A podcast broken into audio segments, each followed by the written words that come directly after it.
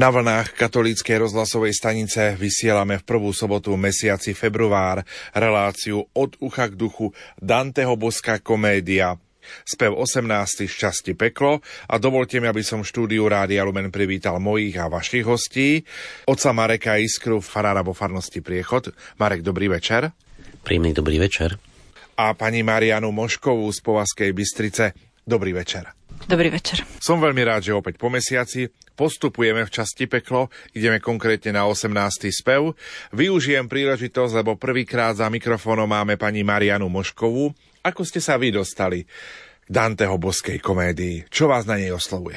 Dantemu a jeho boskej komédii ma priviedla moja dcéra Klárka, ktorá je pre mňa veľkým darom od Boha, ako aj všetky ostatné deti. Klárka sa stretla s otcom Marekom Vysoké nad Uhom a tam dostal do daru Danteho borskú komédiu.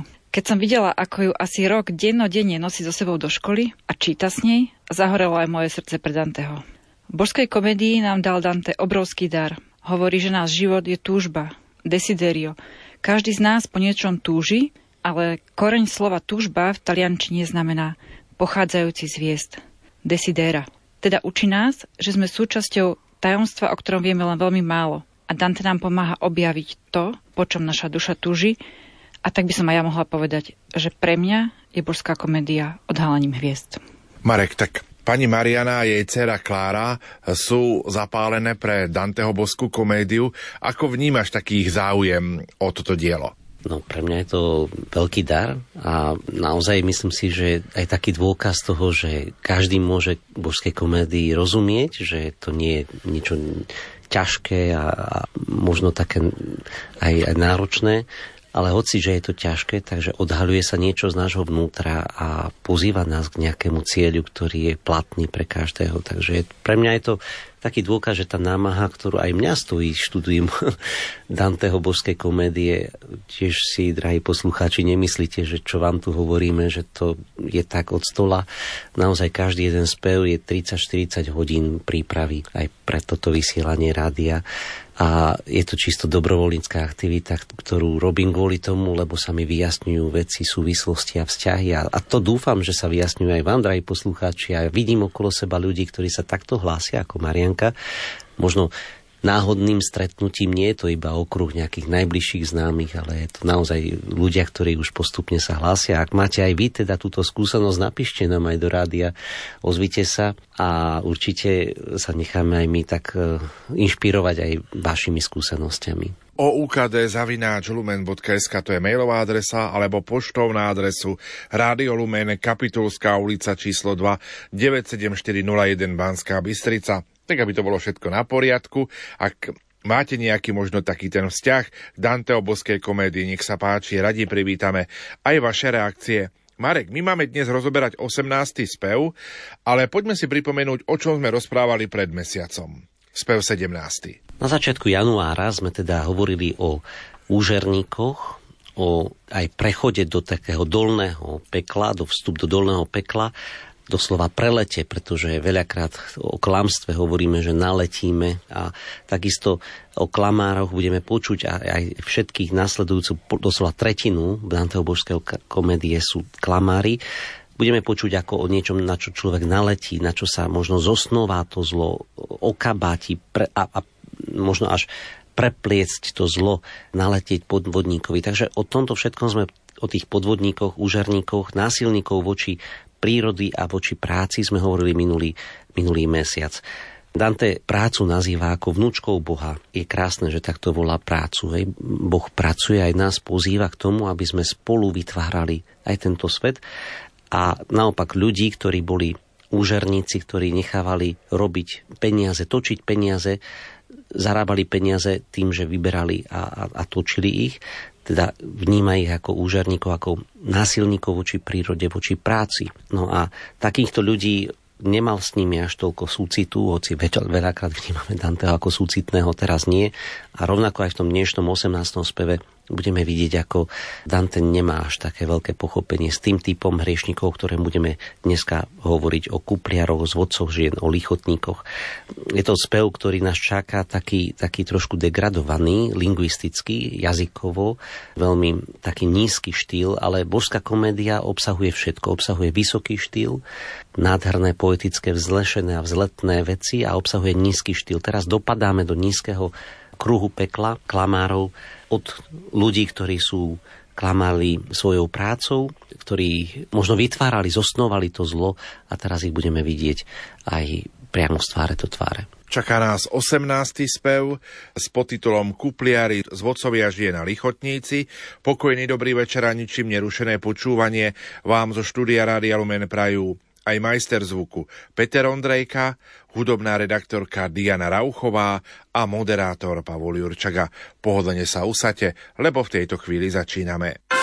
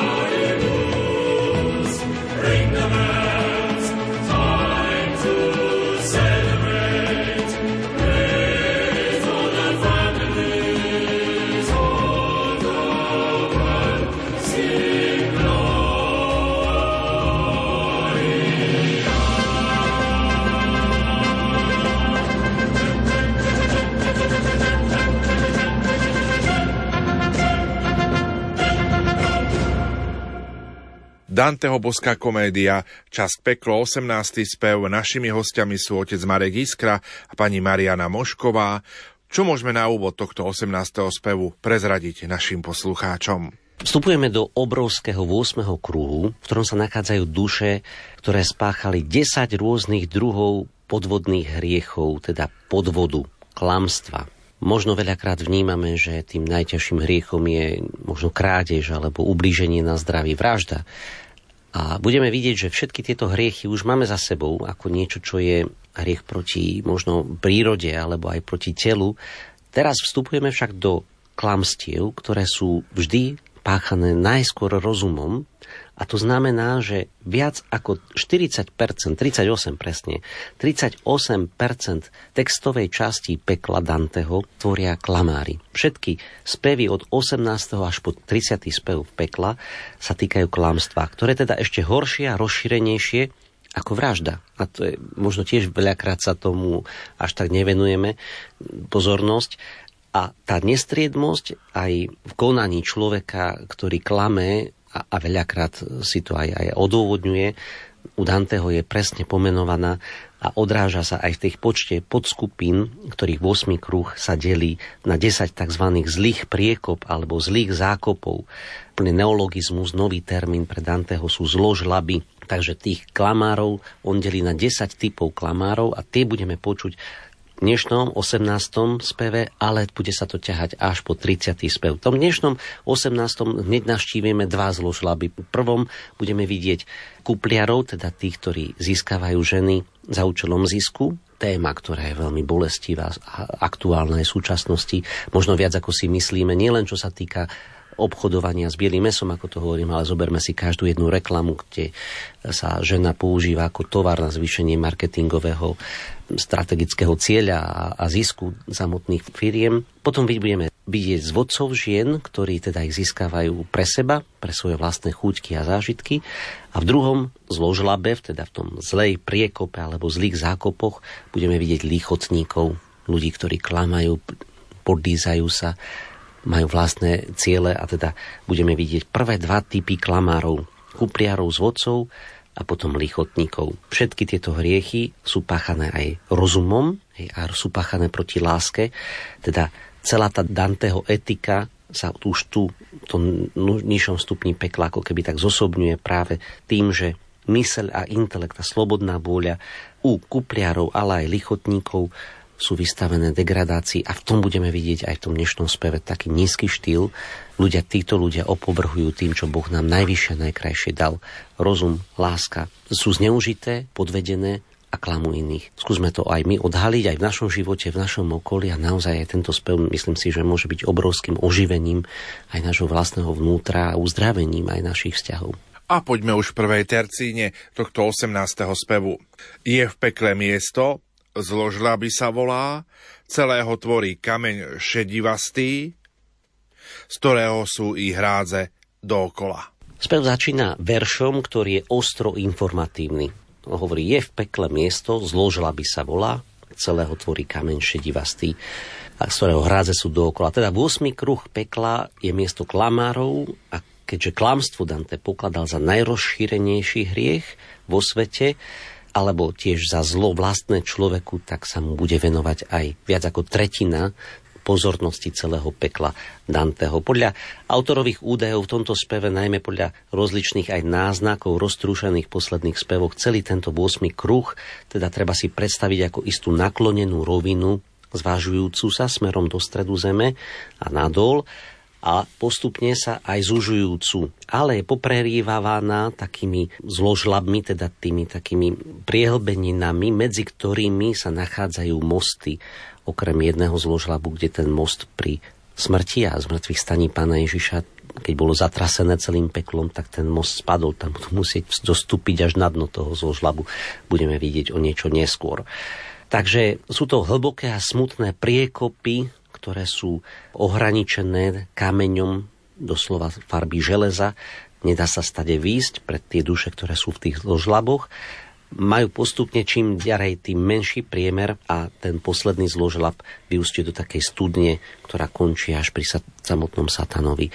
Takže je to taký nový spev, ktorý sa začína informatívnym zvolaním Je v pekle miesto, zložila by sa volá, tvorí je kameňom a postupne koncentrickými kruhmi. Poďme k ďalším dvom tercínám. Uprostred poľa padá do priepasti široká studňa s brehom taktiež holým.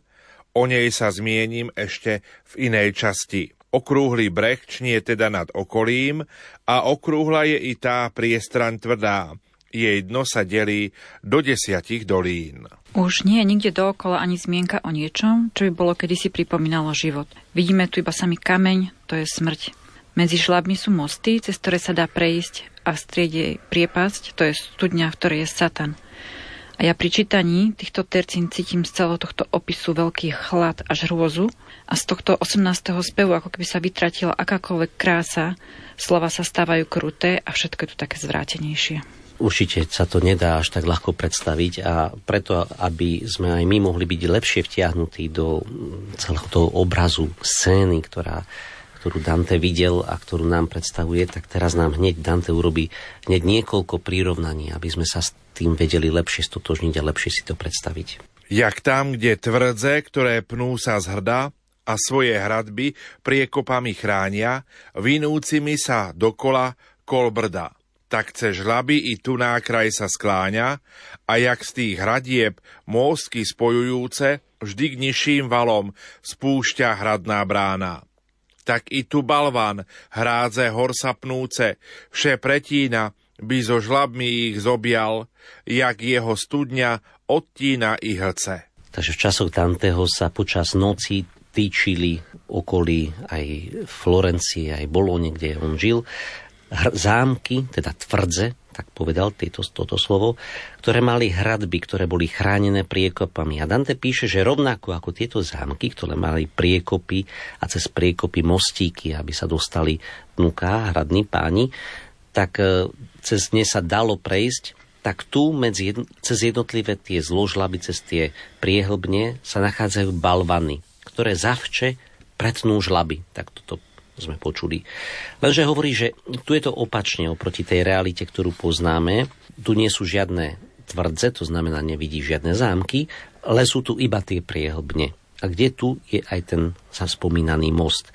Takže zdá sa, že chceli by akoby chrániť to tajomstvo, ktoré majú práve tie priehlbne vo svojom vnútri. Nie chránia tie priehlbne zámok, ktorý je za ňou, ale chránia tých odsudencov, tých zložlabov, ktoré sú vnúka. Nich v tých priekopách, lebo to sú duše, ktoré páchali kaďaké klamstvá, zloby a možno oni nechcú byť odhalení. Neustále sa skrývajú. Práve to je aj taká spoločná črta všetkých klamárov, že nechcú aby odhalené bolo ich, ich klamstvo.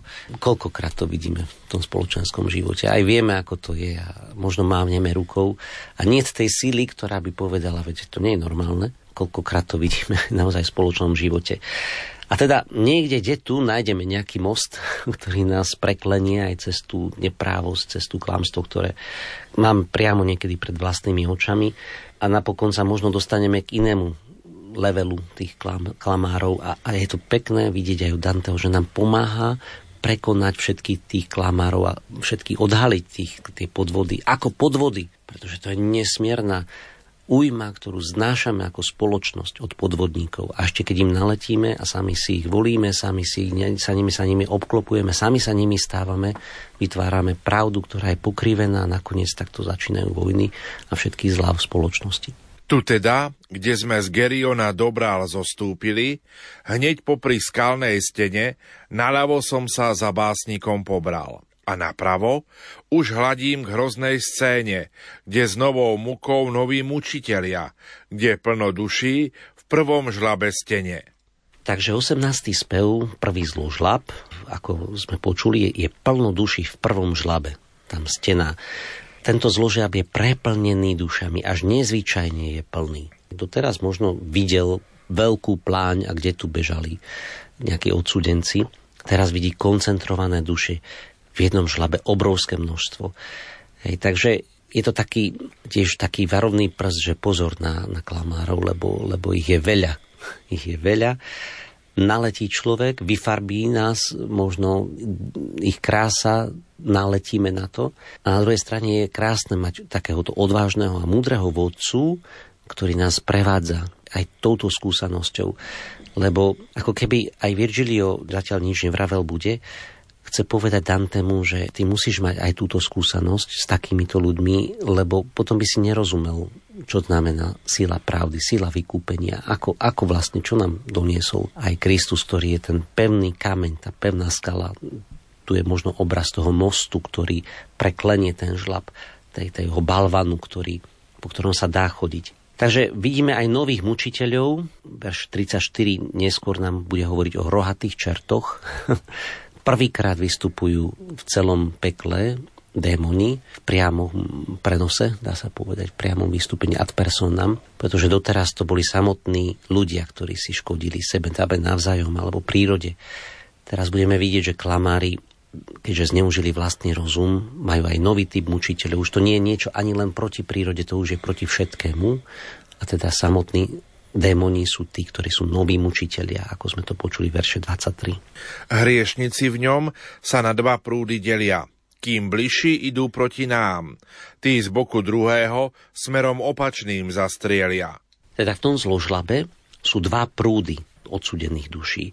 Jedni idú ako keby oproti ním, a teda vidia im do tváre, a tí druhí sú tak trochu ďalej a idú opačným smerom. Nemôžu im vidieť do tváre tí ako keby išli rýchlejšie. My vieme už, že sú to dva typy zvodcov žien. Jedni sú pasáci, ktorí celý ten obchod so ženami zabezpečujú v rôznych, v rôznych úlohách, funkciách, nájdenie obete, jej možno oklamanie, že čo chceme s ňou, jej potom postupné presvedčenie, že, že takto ti bude lepšie, až po samotné odovzdanie toho tovaru, ktorým v tomto prípade je žena, a teda, ale nesmie to tak byť, tak to sú tí, ktorí sú pasáci. Nesmierne prekvitajúci obchod až do dnešných dní a nehovoríme len o konkrétnych dokonaných skutkoch, ale o celom obchode, ktorý je sexualizovaný a úplne, úplne zvrátenie. To je prvý typ ktorý sa pohybuje v zložlabu. Druhí sú zvodcovia, ktorí teda nerobia to pre peniaze, zisk alebo marketing, pre zvýšenie predajnosti tovaru, ale pre vlastné osobné zážitky, ktorí zvádzajú ženy rôznymi, rôznymi argumentami na to, aby, aby mali z toho potešenie. Tak to sú zvodcovia. Obidve typy sú v prvom zložlabe. Nesmierne množstvo a teraz je také ďalšie prirovnanie, aby sme si to vedeli prirovnať, že koľko ich je tam Takto i v Ríme v jubilejnom roku musí sa kráčať cez most na Tibere, aby sa vyhlo vírom v ľudskom toku. Takže prúd jeden uberá sa v smere k hradu a ďalej do svätého Petra, kým druhý prúd zás k vršku späť sa berie. Mňa osobne fascinuje Dante a jeho úžasná rozhľadenosť v toľkých oblastiach. Ako aj v týchto dvoch tercinách spomína novinku v oblasti dopravy. Stalo sa to v roku 1300, keď pápež Bonifác VIII vyhlásil prvýkrát jubilejný rok v histórii. Zástupy ľudí prichádzali, aby navštívili štyri rímske baziliky. svätého Petra, svätého Pavla, Pany Márie Väčšej a svätého Jána v Lateráne a tak dostali úplné odpusky. Aby tieto odpusky získali, ľudia prichádzali z celého sveta, v ktorom tedy bolo rozšírené kresťanstvo. Do Ríma prichádzalo asi 250 tisíc ľudí a to bolo vtedy, keď v Ríme žilo asi len 50 tisíc ľudí.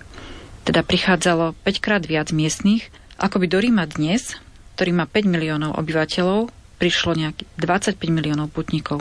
A teda to bolo tak veľa ľudí, že aby prišli do chrámu svätého Petra cez jediný most, ktorý vstal vtedy nad Tiberom pri pevnosti svätého aniela Michala, tak pápež rozhodol, že sa po anielskom moste bude chodiť oboj strane. Toľko nám hovorí história. Pre mňa je úžasné vidieť, ako nás Dante učí v mnohých veciach vidieť hlbší význam. V tomto uponáhlanom svete to pre mňa znamená vedome spomaliť, zastaviť sa a uvažovať.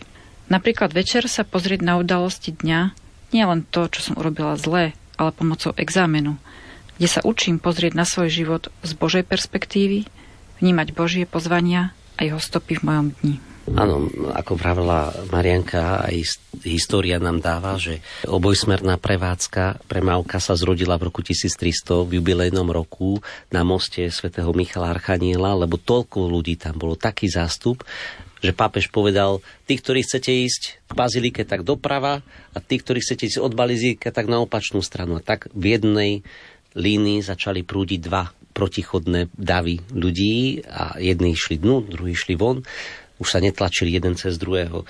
Takže keď budete vidieť obojsmernú premávku, môžete si spomínať jubilejný rok a most nad Tiberom. Tam sa to zrodilo v roku 1300. Úžasná spojitosť, ktorú nám Dante odhaľuje, prečo sa chodí teraz po cestách vľavo, alebo teda prednosť práva. Predstavte si, že tuto má zrod. Rohatí čerti z oboch strán tu vetria a s veľkým bičom cieľia po obeti.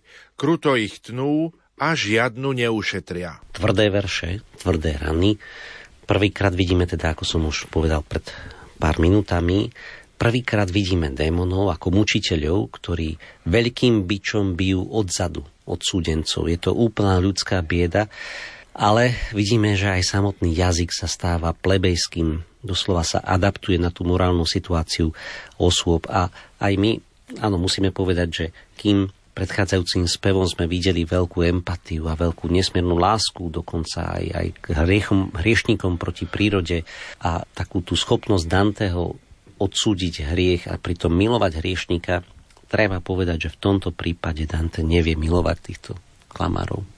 Nevie ich milovať. Stáva sa jeho jazyk, sa stáva nízky, tak nízky, ako oni zneužili jazyk a dôveru ľudí, ktorých, ktorým Boh dal.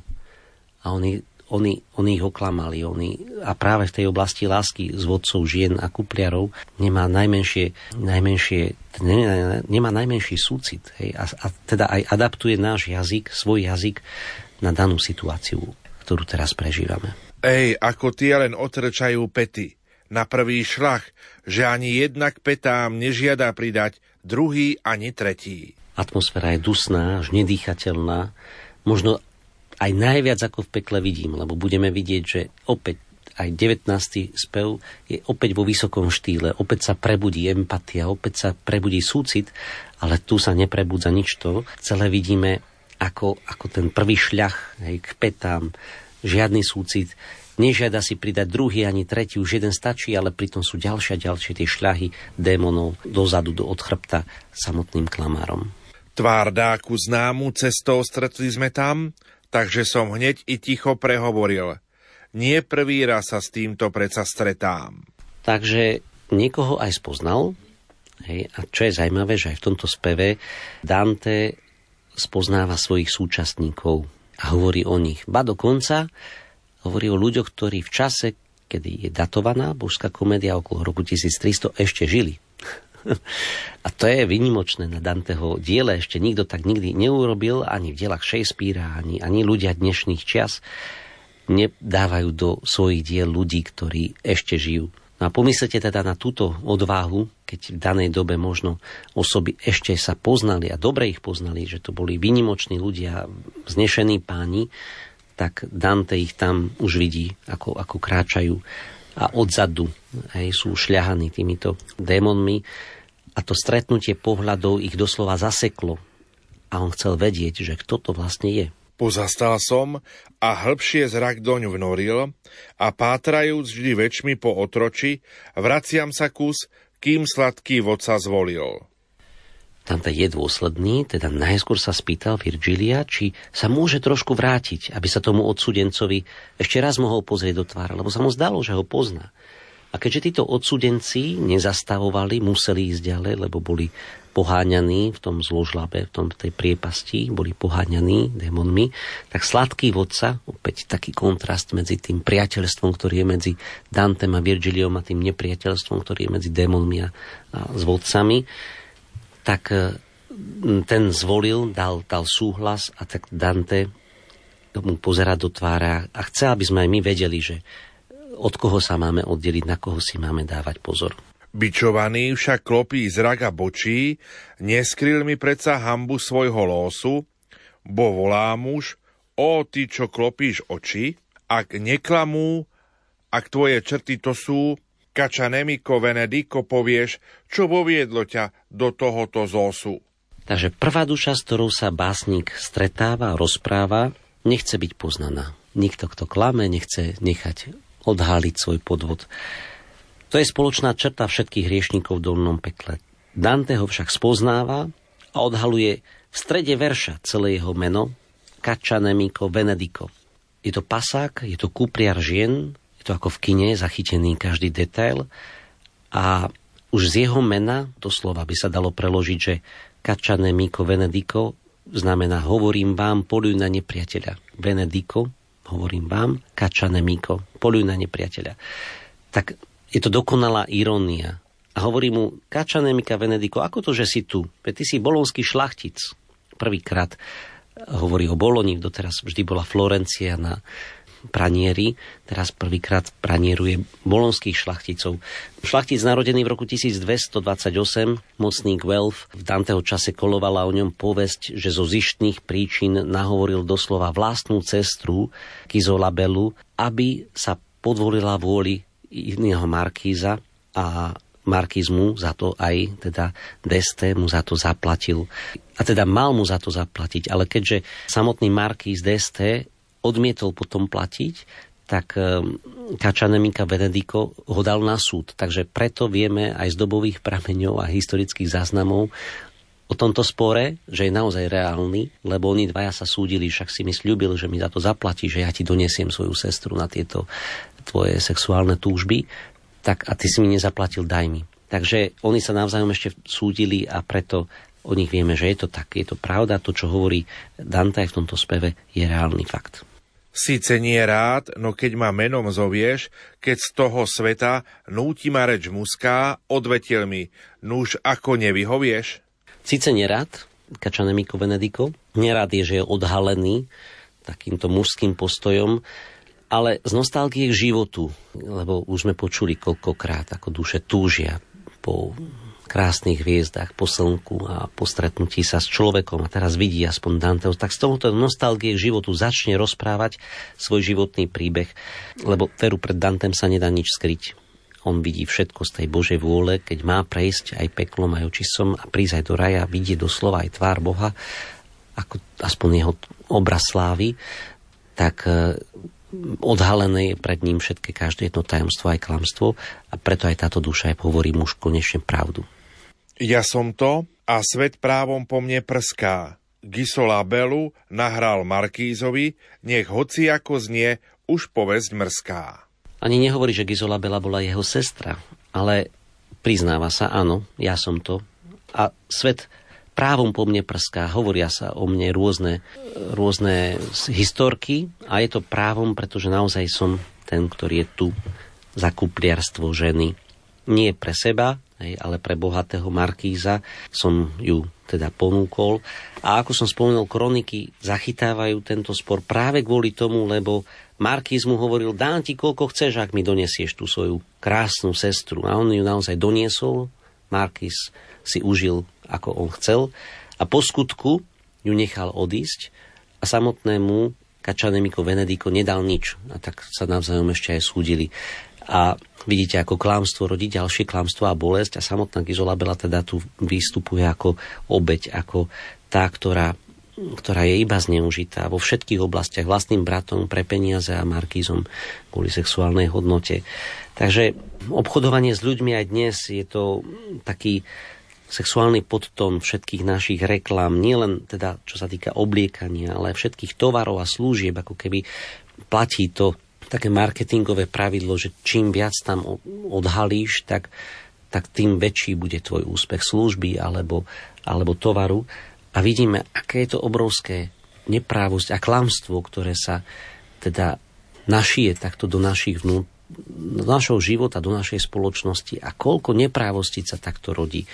Takže myslím si, že téma veľmi aktuálna a uvedomiť si súvislosti nám Dante ponúka aj dnes. Zbolo nepravda, nie som nijak nový, lebo tu so mnou toľký spolu chrypia, že toľko úst už dneska nevysloví. Hovorí, že v tomto zložlabe je viac odsudených bolončanov, tam nie je jediný. Prečo sa so mnou na mňa rozprávaš a moje meno tu vravíš? A okrem toho, však ja som ten skutok urobil a ešte som za to ani nič nedostal, tak čo, prečo teda mňa odhaluješ? Tak to sa tak obhajuje. neprávosťou, ako keby sa chcel znovu poprieť aj samotnú dôležitosť toho skutku, že, že tam bola tá Gizola Bela zneužitá. Takže on hovorí, že však takto konajú všetci medzi Savenom a Rénou, teda na teritóriu, kde sa používal bolonský náračový, náračový tvar namiesto sí, čo je áno, naše áno, tak oni poja sia také, také nárečové, takže spolu, spolu sypia, chrypia. Hej, tak nás je tu kopa. Však v tomto regióne ženy, dievčatá, sme všetci kupliarčili, a to preto, aby sme chceli peniaze. Takto sme si zarábali, tak prečo sa na mňa pozerá, že, že som tu jediný? Nie som tu jediný. To je tento verš. My si v tejto chvíli opäť trochu zahráme a po pesničke budeme v našom rozprávaní pokračovať.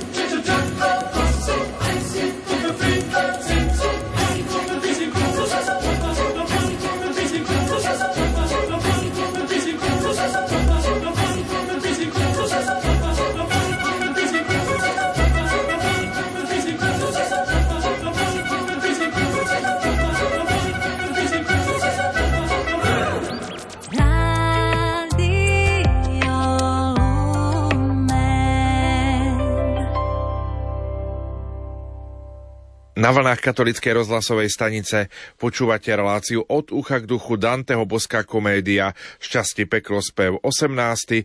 Našimi hostiami sú otec Marek Iskra pani Mariana Mošková a my pokračujeme v ďalších tercínach.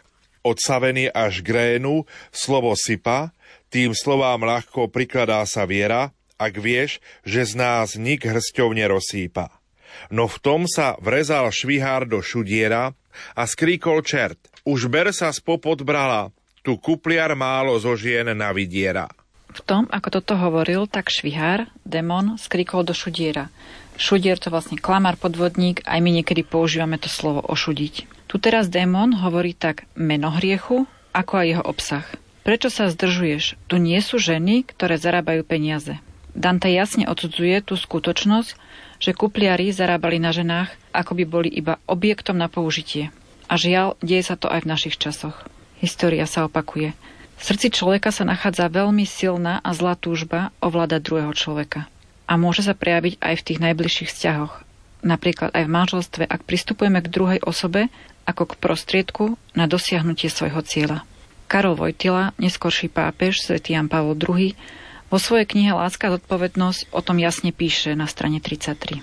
Vždy, keď je v tvojej činnosti predmetom konania osoba, Pamätaj, že k nej nemôžeš pristupovať ako k prostriedku na dosiahnutie cieľa, ale ako k nástroju, ako k nástroju, ale musíš počítať s tým, že ona sama má alebo by mala mať svoj vlastný cieľ. Nož, kupriarstvo, obchodovanie s ľuďmi je naozaj aj dnes hrozný problém. Zvádzajú sa ženy, dokonca násilne sa unášajú kupujú. Kupujú sa, predávajú, či teda na sexuálne účely, alebo teda rôzne fotky a sa spájajú s tovarmi a službami, ktoré možno nie sú priamo spojené s týmto typom činnosti, ale o to lepšie sa zarába. Sú to rôzne stupne. Hej, niektorí majú na starosti získavanie tovaru, teda toho, tých dievčat. Iní sú zodpovední za prípravu toho produktu, oklamujú ich, lichotia, dokonca zdrogujú v závislosti od násilia, ktorému sú vovádzané. Potom sú tí, ktorí ich posúvajú fyzicky alebo aj morálne na, na iné miesto, čím sú zodpovední za také udržovanie toho produktu v pohybe, aby ich nechytili, aby na im na to neprišli. Presne to je to ten pohyb, ktorý Dante v tom zložlabe vidí a, a to skrývanie sa potom tí, ktorí organizujú a zabezpečujú to, aby, aby zákazník dostal to, za čo zaplatil. Hej, alebo teda aspoň zdanlivo dostal to, čo za čo zaplatil. Potom tí, čo vedú možno peniaze, účtovníctvo, ale presúvajú tie peniaze na také, také iné osoby, na také biele kone. A potom tí, čo násilne robia všetko to, čo aby bolo biznis stále pri živote, ktorí dokonca aj zavraždia niekto, kto im na to príde, alebo, alebo tie, ktoré sú už vyžité, tie dievčatá už zneužité, už nemajú hodnotu, tak odstrániť, upratovať si čaty, vymyslieť nový produkt. Takže všetko toto tu je preto, lebo sú ľudia ochotní financovať to. Lebo naozaj ten tovar, ktorý je sexuálne e, zamotnený, zarába. Keby neexistoval tento typ obchodu, keby neexistovalo žiadne obchodovanie s ľuďmi, keby nebolo tých, čo platia za takto propagovaný tovar alebo za teda samotnú prostitúciu, perverziu, tento celý biznis by neexistoval. A preto teda tento Kačanemiko Venediko je prítomný v dnešnom svete možno oveľa viac ešte v čase ako Bolonia alebo vo Florencii v 13. 14. storočí, lebo možno iba tí, ktorí sú naozaj chudobní, ktorí boli možno veľakrát naopak zneužití len ako tovar, rozumejú, koľko to stojí, koľko ich to stálo, koľko ich to obralo. A pálsaci a kúpliari teda nie sú nič iné ako otrokári, ktorí zotročujú ľudí, predávajú ich len, aby zarobili. A to je obrovská neprávosť dnešných dní, ktorý vidíme na našich obrazovkách, na našich plátnach, na našich, na našich možno aj, aj mobiloch, tabletoch, ktoré prepadávajú tomuto typu činnosti. Dvojica naša tie sa odobrala, blíž k stene skalnej, od tých duší hnusných. Z nej vybieha už vyklenutá skala. Takže my našimi pútnikmi, Dantem aj, aj Virgiliom ideme ďalej, lebo samotná dvojica toho kupliara Venedika a jeho démona, ktorý ho trápil, sa už odobrala. Od tých duší iným dušiam, hnusných duší, vidíte, ako začína používať aj také nízke slova, na Dante prichádza na miesto, kde bol most medzi jednotlivými zložlabmi, teda vybieha tu až vyblednutá skala. Predstavme si tú scénu, ako vystupuje teda na most a teda začína byť schopný vidieť aj do tvári tej opačnej strane prúdiaceho davu, do tváre ľudí nielen teda kupliarom, ale aj podvodníkom, zvodn, zvodcom žien. To budeme počuť v našledujúcich tercinách. Ľahko sme vošli do tých brázd jej drsných a vpravo zahnúc po zvrásnenom svahu, vzdialili sme sa od kruhov krušných. Predtým šli po útese tak zľava a teraz prešli mostom a idú doprava. Je to také logické, hej, prejdú na druhú stranu. Teraz budú vidieť druhý typ teda hriešníkov, ktorí idú opačným smerom.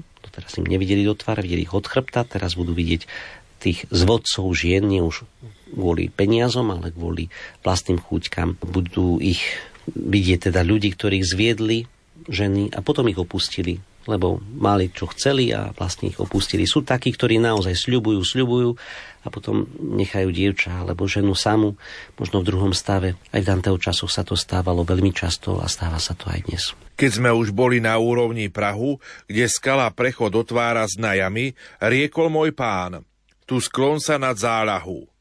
Tých druhých duší, čo sa rútia tmami a ktorých tvár si dosiaľ nepobadal, pretože išli jedným smerom. S nami.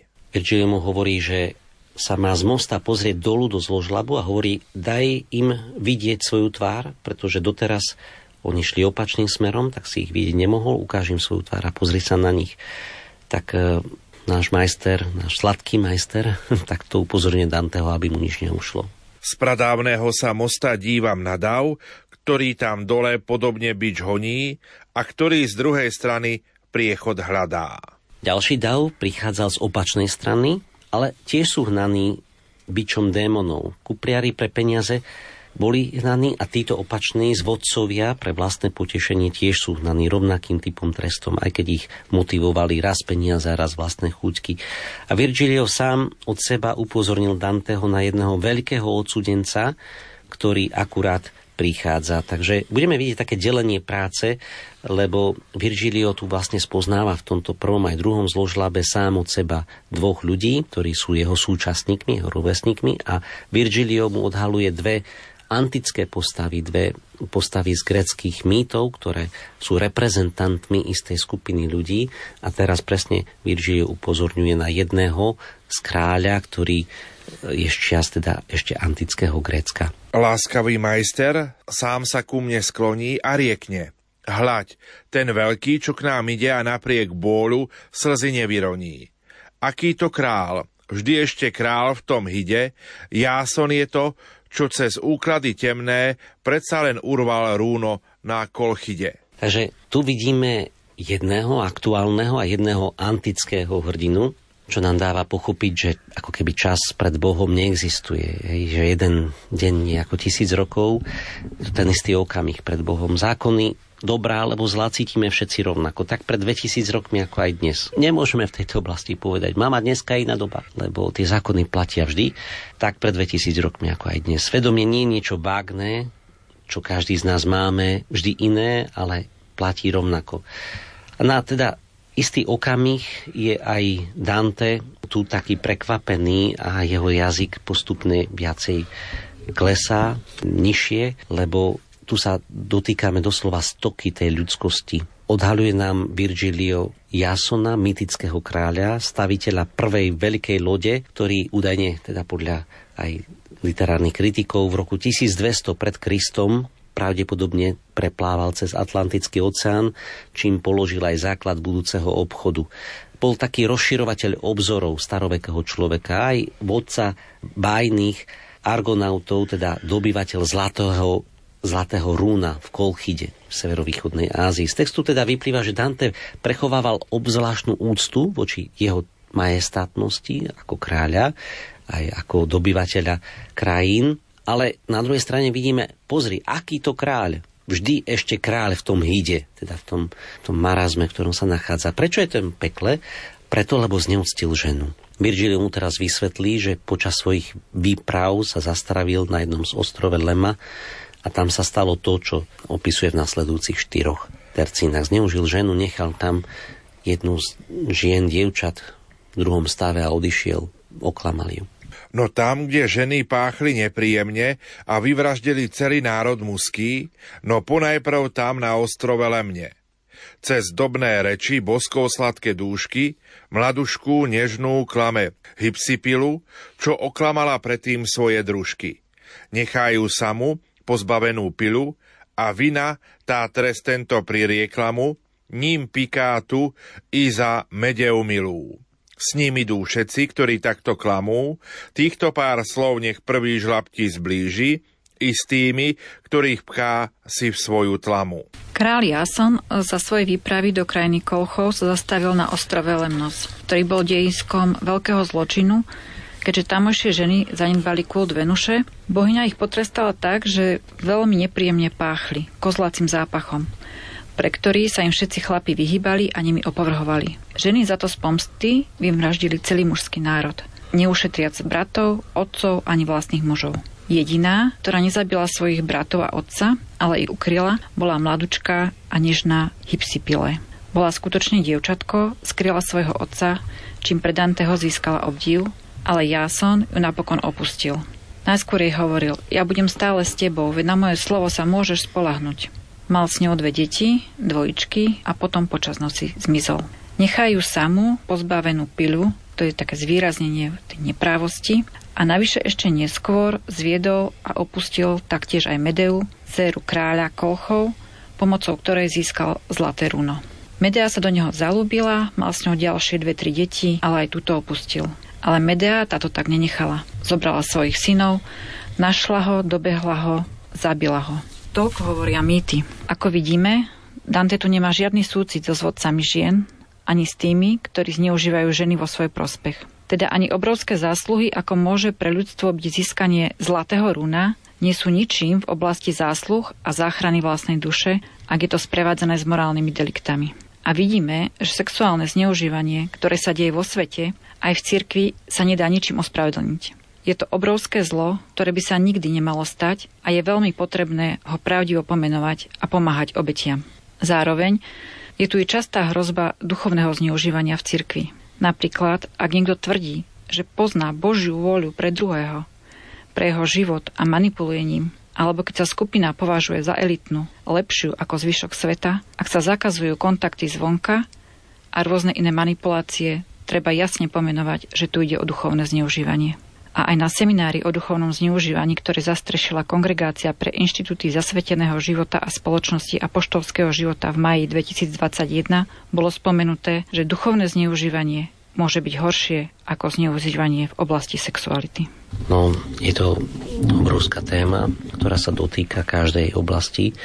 Od kráľov, ako bol Jason a mýty neboli len vymyslené veci, to je spôsob, ako nahliadnúť do vlastnej duše, do duše spoločnosti, tak až po spoločenstvo, ktoré by malo byť zárukou e, istej morálneho profilu, ale každý z nás vnímame, že v každom spoločenstve sa nachádza aj bolesť, aj, aj klamstvo, aj v tejto oblasti. A teda Dante ako keby naozaj hovoril, že môžeš byť kráľ, môžeš byť ocenený umelec Oscarom, alebo môžeš byť možno aj, aj duchovne na výške, ale ak ublížiš mladučkej nežnej dievčine, necháš ju bez pomoci, ak zneužiješ jednu jedinú mladú dievčinu, tak v Božích očiach si skazú ľudstva. To hovorí Dante. A teda pomyslite na tú výšku etické aj morálnej predstavy, ktorú má Dante. Toľko na margo tých slov, že ja som ten veľký, čo k nám ide. Používa ženy ako objekty, to znamená, že si klesol na dno úplnej merdy. To je hnoj, ktorý obklopuje celého teba. A teda je to ten istý Dante, ktorý tieto tvrdé slova používa, ktorý hovorí v inom verši, že to je láska, ktorá hýbe slnkom a aj ďalšími hviezdami. A teraz povie, že ak sa necháš hýbať iba čisto žiadostivosťou a zneužiješ druhého človeka, tak klameš Boha samotného. Preto tvoja falošná láska v očiach Boha je to tá najhoršia vec. Prislúbiť lásku falošným spôsobom, zneužiť tak autoritu, či už ako kráľ, ako spoločenský, alebo ako duchovne, ako sme počuli, stane sa aj to, znamená zdefraudovať aj Boží obraz, na ktorý sme každý z nás stvorení. Preto vlastne môžu sa potom rodiť aj, aj rôzne odpor, pohrdanie, nenávisť, či už predsudky, či voči ženám, ktoré potom muži obližujú ženám, alebo aj opačne. Hej, koľko neprávostí sa rodí aj opačne, keď žena ubližuje mužom a používa svoju krásu na telo, na zvádzanie mužov a potom zámerne zničí toho muža. A pritom sme si boli stvorení ako vzájomný dar. Často môžeme sa zamyslieť nad tým, čo by sa stalo, keby sme celú túto sílu, ktorú nám Boh dáva, krásy, nehy a vzájomných vzťahov, inteligenciu, dôvtip, zručnosť, talent, mohli používať namiesto tejto zákernej činnosti podriadenej iba čisto žiadostivosti pre spoločné dobro, pre dobro iných, pre rozvoj, pre zručnosť, talent, hej, nie na ničenie toho druhého, ale aj potom celého spoločenstva, spoločnosti, zničiť dôveru, niekedy tak intimnú dôveru, akú je u pokrvných príbuzných, kedy, kedy vidíme to zneužívanie u, u stríkov alebo bratrancov, sesterníc, lebo existuje všeobecná dôvera, existuje potom pokrvná dôvera a koľkokrát sme počuli aj v uplynulých rokoch, nemyslel som si, že sa to môže stať mne. Nemyslel som si, že ten a ten strýko by toto a toto urobil. A teda práve takéto zneužívania z vodcovstvo či žien alebo žien voči mužov je ten najhorší druh zrady, ktorými keď niekto veľmi blízky zraní, zradí vašu dôveru, vašu dušu, ako napríklad aj členovia rodiny, priatelia, tak jednoducho ten človek naozaj potom nedokáže veriť, že existuje aj dobrý Boh, že existuje dobré, dobré možno ciele, má tento človek znásilňuje aj, aj celý jeho život vnútro.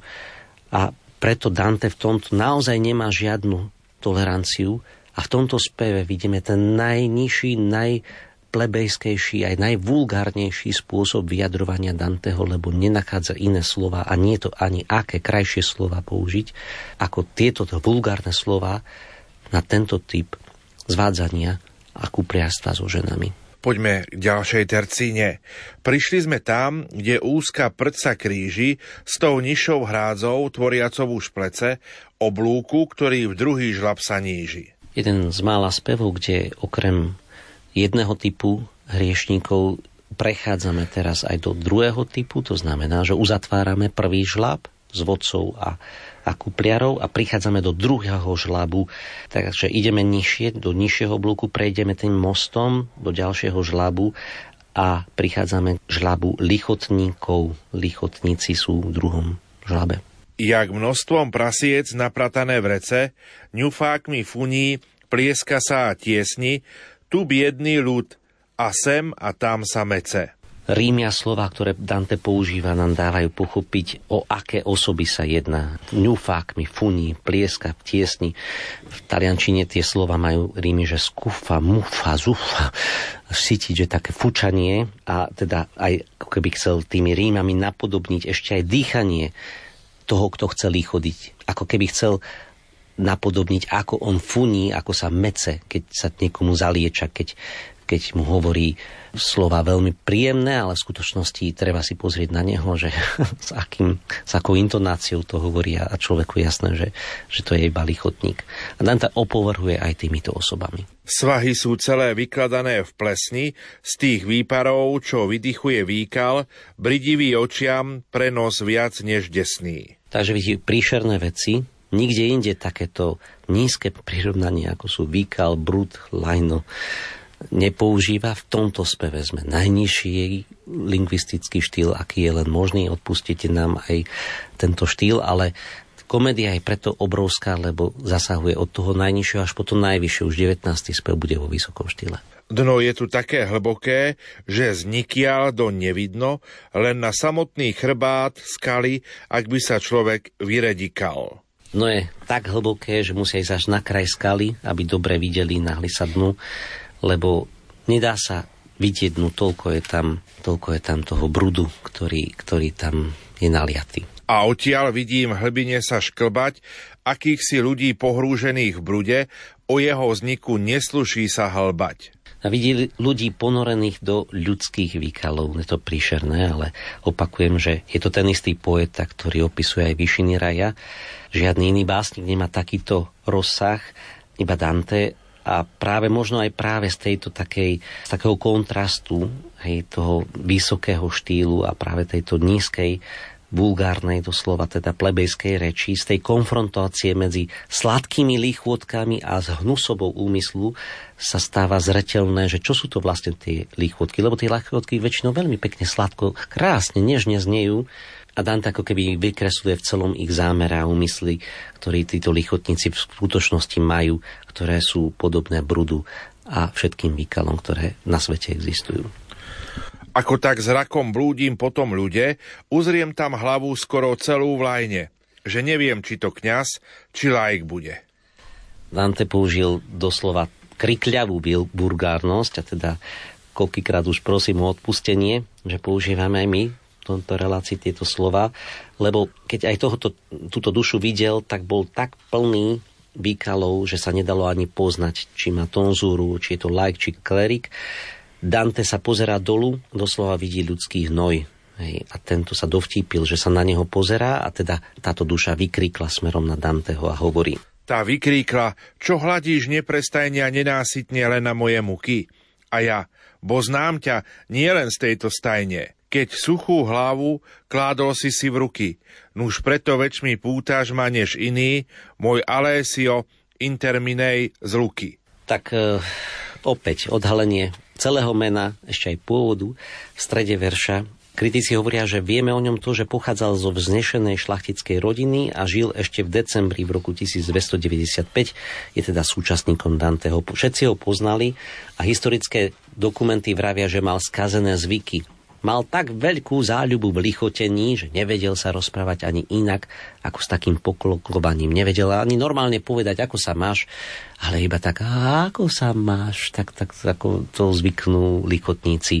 A keď sa objavil niekto vznešený, tak oh, oh, povedali sa, koho tu máme, tak sú takíto ľudia a pozrite, ako skončia podlizavosť, to lichotenie, čiže úlistné správanie sa s cieľom klamať niekoho, aby som získal jeho priazeň alebo výhody.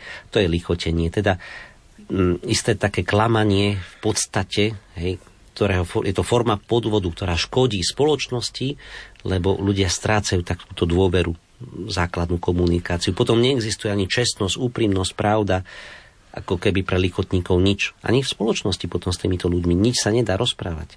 Hej. Takže e, nie je to lichotenie, ne, neznamená povzbudenie pochvala, lebo niektorí potom, no nejdem ani povedať nič dobré, aby som nelichotil. Pozbudenie a pochvala je pre dobro toho človeka, ale ak pozbudzujeme a chválime pre to, že ja s vlastným ja teda chcem na tom získať priazeň toho človeka, tak to je klamstvo. A, a zoberte si, koľko dostávame, určite aj vy si spomeniete, aj poslucháči rôznych e-mailov, textových správ, kde nám takí, možno aj neznámi ľudia lichotia, vieme o vás toto a toto, že dobré, že ste zdedili, že máte taký pôvod a napíšte nám a polichotia nám a my napíšeme a nakoniec prídeme o svoje úspory. To je klamstvo. Hneď začal tlc sa po tej svojej dyni. Lichvotky po nich jazyk môj vždy prahol, pohrúžili ma do takejto špiny ani len nepoužil slovo hlava, ale dyňa. Doslova ako, ako menejšie ako zvierací výraz, až, až rastliny výraz. A hovorí aj meno hriechu, teda lichôdky, po nich jazyk môj vždy prahol, pohorúžili ma do takejto špiny. Riekol mi pán, tak keby si sa nahol, že by si okom dosiahol až k plundre, že by si zrakom do tváre až siahol, tej špinavej a rozcuchanej cundre, čo zalajnené nechty v hruci vsekla, vše klaká, vstáva vše a stále žundre. Takže Virgilio okrem konkrétneho hriešníka z čias Danteho upozorňuje Virgilio ešte na jednu zatratenú dušu, teraz konkrétne sa jedná o tézis, teda istú pobehlicu, ktorá je mytickou postavou prostitútky, tiež teda sa rodí v čase antického Grécka. Táto jej scéna, vidíme tu teda ženu, ktorá dneska by sme povedali, že je to dievča na escort, ktorá je ochotná čokoľvek urobiť, tiež možno kvôli peniazom alebo aj možno kvôli lichoteniu, ktorá zneužíva možno aj, aj svoju krásu, vlasy a aj svoju hruď, nechty na to, aby zvádzala iných. Tak na túto upozorňuje Virgilio a ešte povie jej meno a záver. Tá isto je, tá pobehlica z pekla, čo milému, keď pýtal sa, či cíti, sa povďačnosťou o preúžasne riekla. A tým náš zrak nech tu na je už síty. Takže podľa staršieho tradičného výkladu tajdy je to jedno z mien, ktoré, ktoré teda sa týkajú antických mýtov, tak e, táto pobehlica, keď sa jej milenec pýtal, ako sa máš, tak povedala, o, preúžasne. Zaklamala ešte aj v tomto. Tak e, nie je na tomto mieste z dôvodu prostitúcie, ale z dôvodu zaliečania sa, predstierania radosti a predstierania vďačnosti, ktorú však ona sama vnútorne nemá. A teda je zaujímavé, že v Danteho pekle nie je ani jedna prostitútka, to je zaujímavé. Táto tu je nie kvôli tomu, čo robila, ale kvôli tomu, ako lichotila a, a ako klamala o vlastnom prežívaní. A teda pre vysvetlenie, prostitúcia v čase stredoveku naozaj bola polutovania hodná činnosť. Oni boli často choré, opustené, byté a ani jednu z nich Dante naozaj neumiestnil do pekla. Možno ako hovorí sám pán Ježiš, ktorý hovorí, že poslední budú prvými a prví budú poslednými. Tá tu stretávame preto, lebo lichotí svojmu milencovi. Toľko dnešný spev, ktorý niektorí z kritikov hovoria, že, že ani nepatrí asi do, do Danteho komédie, keďže sme počuli možno toľko výrazových prostriedkov, ktoré boli nízke a rímy, ktoré boli drsné, tvrdé, najtvrdšie, aké Dante mohol použiť a adresovali ľudskej osobám, tá disonancia, rozpoloženie. Ale opakujem, že je to spev, ktorý je vrcholom Danteho tvorby, pretože dokáže ako keby odhaliť tú nízkosť, ktorou zvodcovia žen, alebo aj kupliari, alebo aj lichotníci škodia celej spoločnosti.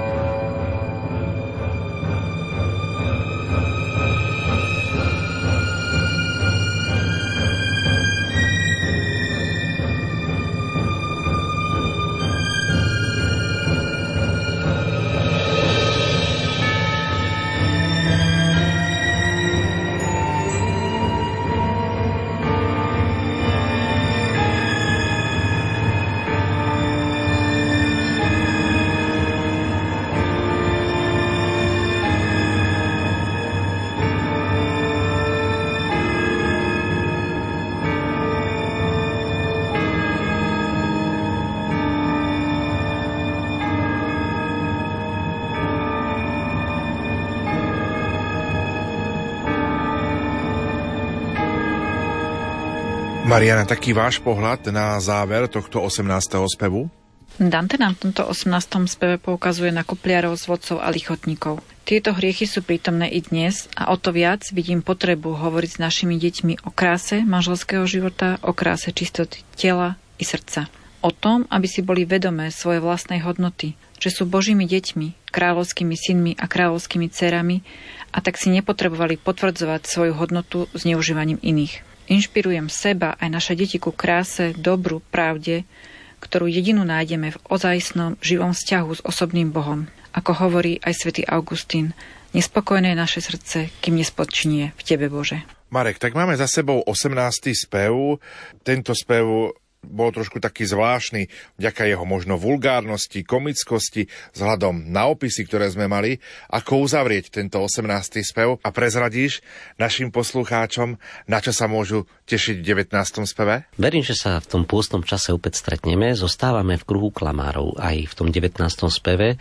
Prejdeme do tretieho zložlabu a pozývam vás, príďte, príďte aj o mesiacku našim rádiám ak vás naozaj niečo aj zaujalo, tak sa nám aj ozvite na maily, radi vám možno aj pošleme nejaké aj časti našich príprav. No a čo je naozaj zaujímavé je, že ako aj v tomto speve sme videli, tak tá prírodzená zmyselnosť, ktorú sme videli trestanú e, ako prebytok toho prírodzeného apetítu niekde na začiatku pekla, postupne klesala ku zmyselnosti proti prírode, čo sme videli v prípade Sodomie. A teraz k tej zmyselnosti sa pridal aj podvod, tak ako je to úplne degradácia toho človeka. A, a, a toto ma mňa osobne tiež zaujalo. A myslím si, že takéto rozlíšenie aj tej zmyselnosti a na druhej strane aj tej hodnoty, ktorú každý z nás má, ako povedala pred chvíľou Marianka, ako osoba, kráľovský syn, kráľovská dcéra, ako každý z nás, že je to nesmierna hodnota a teda treba ju chrániť, tak toto sa Dantemu podarilo ukázať, že s týmto sa nesmie obchodovať, toto sa nesmie šliapať, lebo, lebo to je to najhlbšie pošliapanie, čo sa človeku môže stať. Tak hádam len naozaj, aby sme sa každý z nás tak stránili možno aj vstupu do celého tohoto mechanizmu obchodu s ľuďmi a možno aj tovármi, ktoré sú s týmto spriaznené, spojené, pretože čím menej toho bude, tým šťastnejšia bude spoločnosť. Toľko naša dnešná relácia od ucha k duchu. Našimi hostiami boli otec Marek Iskra, farár v Priechode a Mariana Mošková z Povaskej Bystrice. Za pozornosť vám tejto chvíli ďakujú majster zvuku Peter Ondrejka, hudobná redaktorka Diana Rauchová a moderátor Pavol Jurčaga. A v tejto chvíli má slovo opäť Marko Rozkoš z divadla Jozefa Gregora Tajovského vo zvolenie, ktorý nám tento 18. spev odinterpretuje. Majstre, máte slovo.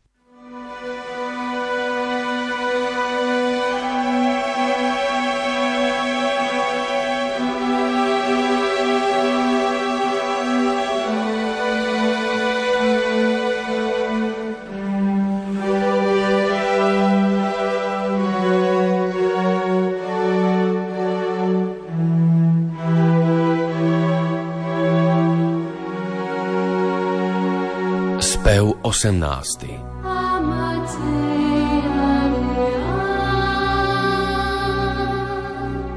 Je v pekle miesto, zložľaby sa volá. Celého tvorí kameň šedivastý, z ktorého sú i hrádze dookola. Uprostred poľa padá do priepasti široká studňa s brehom taktiež holým, o nej sa zmienim ešte v inej časti – Okrúhly breh čnie teda nad okolím a okrúhla je i tá priestraň tvrdá, jej dno sa delí do desiatich dolín. Jak tam, kde tvrdze, ktoré pnú sa z hrda a svoje hradby priekopami chránia, vinúcimi sa dokola kol brda, tak cez žľaby i tuná kraj sa skláňa. A jak z tých hradieb môstky spojujúce vždy k nižším valom spúšťa hradná brána, tak i tu. Balvan hrádze horsa pnúce všepretína, by so žľabmi ich zobial, jak jeho studňa odtína i hlce. Tu teda, kde sme z Geriona dobrál zostúpili, hneď popri skalnej stene naľavo som sa za básnikom pobral – a naprav už hľadím k hroznej scéne, kde s novou mukou noví mučitelia, kde plno duší v prvom žľabe stene.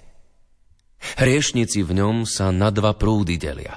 Kým bližší idú proti nám, tí z boku druhého smerom opačným zastrielia. Takto i v Ríme v jubilejnom roku musí sa kráčať cez most na Tibere, aby sa vyhlo vírom v ľudskom toku, takže prúd jeden uberá sa v smere k hradu a ďalej do svätého Petra. Kým druhý prúd zas k vršku späť sa berie.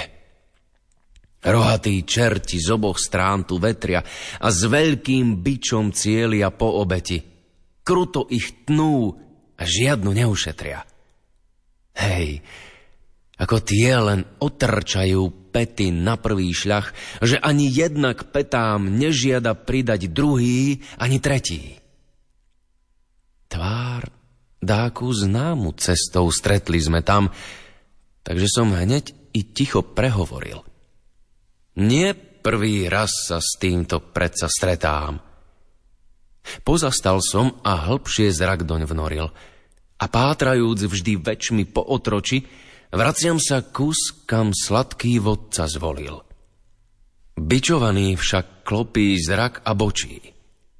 Neskryl mi predsa hambu svojho lósu, bo volám už Ho, ty, čo klopíš oči, ak neklamú, ak tvoje črty to sú, kačanémiko, venédiko, povieš, čo voviedlo ťa do tohoto zósu?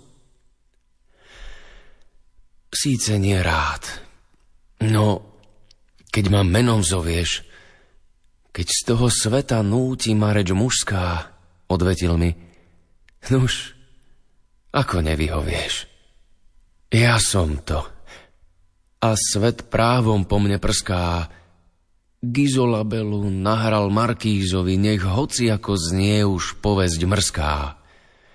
Z Bolone, pravda, nie som nejak nový, lebo tu so mnou toľký spolu chrypia, že toľko úzd už dneska nevysloví odsavený až k rénu slovo sypa. Tým slovám ľahko prikladá sa viera, ak vieš, že z nás nik hrsťou nerozsýpa. No v tom sa vrezal švihár do šudiera a skríkol čert Už ber sa spopod brala, tu kupliar málo zo žien navidiera. Dvojica naša tiež sa odobrala blíž k stene skalnej od tých duší hnusných. Z nej vybieha už vyklenutá skala. Ľahko sme vošli do tých brázd jej drsných a vpravo zahnúc po zvrásnenom svahu vzdialili sme sa od okruhov krušných. Keď sme už boli na úrovni Prahu, kde skala prechod otvára z dna jamy, riekol môj pán – tu skloň sa nad záľahu tých druhých duší, čo sa rútia tmami a ktorých tvár si dosiaľ nepobadal, pretože išli jedným smerom s nami. Z pradávneho sa mosta dívam na dav, ktorý tam dole podobne bič honí a ktorý z druhej strany priechod hľadá. Láskavý majster sám sa ku mne skloní a riekne Hľaď, ten veľký, čo k nám ide a napriek bôľu slzy nevyroní. Aký je to kráľ? Vždy ešte kráľ v tom ide. Jáson je to, čo cez úklady temné predsa len urval rúno na kolchide. No tam, kde ženy páchli nepríjemne a vyvraždili celý národ mužský, no ponajprv tam na ostrove Lemne cez zdobné reči, boskov sladké dúšky, mladušku, nežnú klame hypsipilu, čo oklamala predtým svoje družky. Necháju samu, pozbavenú pílu a vinatá trest tento pririekla mu, ním piká tu i za Medeu milú. S ním idú všetci, ktorí takto klamú. Týchto pár slov nech prvý žľapti zblíži i s tými, ktorých pchá si v svoju tlamu. Prišli sme tam, kde úzka prť sa kríži s tou nižšou hrádzou, tvoriacou už plece oblúku, ktorý v druhý žľap sa níži. Jak množstvom prasiec napratané v rece, ňufákmi funí, plieska sa a tiesni tu biedny ľud a sem a tam sa mece. Svahy sú celé vykladané v plesni z tých výparov, čo vydychuje výkal, bridivý očiam pre nos viac než desný. Dno je tu také hlboké, že znikiaľ do nevidno. Len na samotný chrbát skaly, ak by sa človek vyredikal. A odtiaľ vidím v hlbine sa šklbať akýchsi ľudí pohrúžených v brude, o jeho vzniku nesluší sa hlbať. Ako tak zrakom blúdim po tom ľude, uzriem tam hlavu skoro celú v lajne, že neviem, či to kňaz, či laik bude. Tá vykríkla, čo hľadíš neprestajne a nenásytne len na moje muky? A ja, bo znám ťa nielen z tejto stajne, keď suchú hlavu kládol si si v ruky. Nuž preto väčšmi pútaš ma než iný, môj Alessio intermínej z Luky. Hneď začal tlcť sa po tej svojej dyni. Lichvotky po nich jazyk môj vždy prahol. Pohrúžili ma do takejto špiny. Riekol mi pán, tak keby si sa nahol, že by si okom dosiahol až k pľundre, že by si zrakom do tváre až siahol tej špinavej a rozcuchanej cundre, čo zalajnené nechty v hruď si vsekla, vše kľaká, vstáva vše a stále žundre. Tá to je. Tá pobehlica z pekla, čo milému, keď pýtal sa, či cíti sa povďačnou, o, preúžasne, riekla. A tým náš zrak, nech tuná je už síty.